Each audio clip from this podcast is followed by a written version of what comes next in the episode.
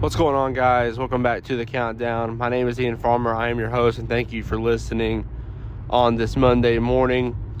We have hit 300 plays in about two weeks. We hit 300. Uh, we hit 3K all-time views. Now we're at 3.3K. We'll probably be at 4K before July.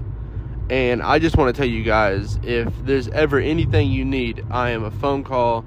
I'm a text away Ian Farmer on Facebook, Top Boy IF on Instagram, Ian 0023 on Snapchat. I am just one phone call away. Just want to let you all know that I'm here for you if you ever, ever need anything. And yeah, there's no mic today, sorry. But we're still going to hop into it because Steph Curry dropped 50 points. 5 0. 50 points.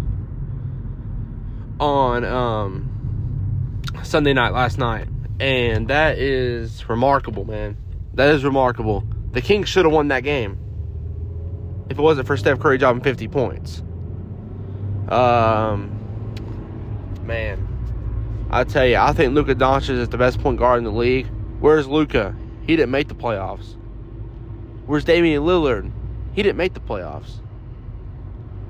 Whereas Russell Westbrook lost in five games was shooting 3 of 19 from the field. And I respect Russ for how he played in that series. Steph Curry is one of the greatest players to ever play the game of basketball. He's a top 10 player of all time. He's the first or second best point guard of all time between him and Magic Johnson. Shout out to Stephen Curry on a remarkable game but also, shout out to the Kings on a good season. They played a really good season. One of their, their it's it's been their best season since like 2002, where they made the Western Conference Finals and lost in seven to the Lakers. Um, is re- remarkable, man. Re- remarkable. Also, Kevon Looney had 21 rebounds, which is also remarkable. You think maybe Curry doesn't get to 50 if it isn't for those rebounds. Wiggins had 17 off of 5 of 16 from from the field, which is bad. Klay shot got 16 points, 4 of 19 from the field, which is bad. But overall, De'Aaron Fox, Malik Monk, uh, Domantas Sabonis, Harrison Barnes, they could not get it done versus Steph Curry.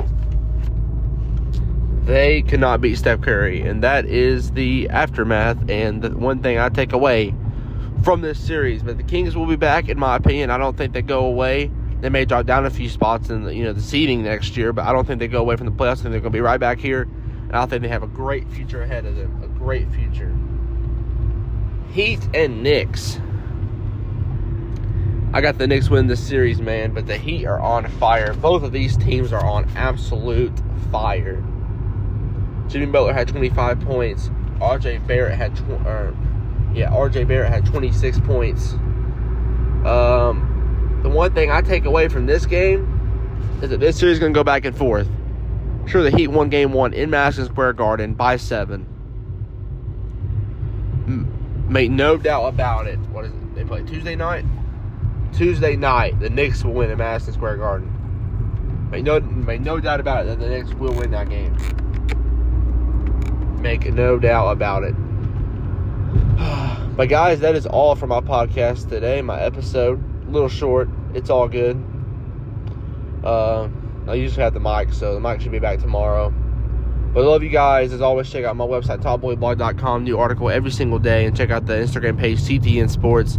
Love each and every one of you. And I will see you all in the next one. Peace.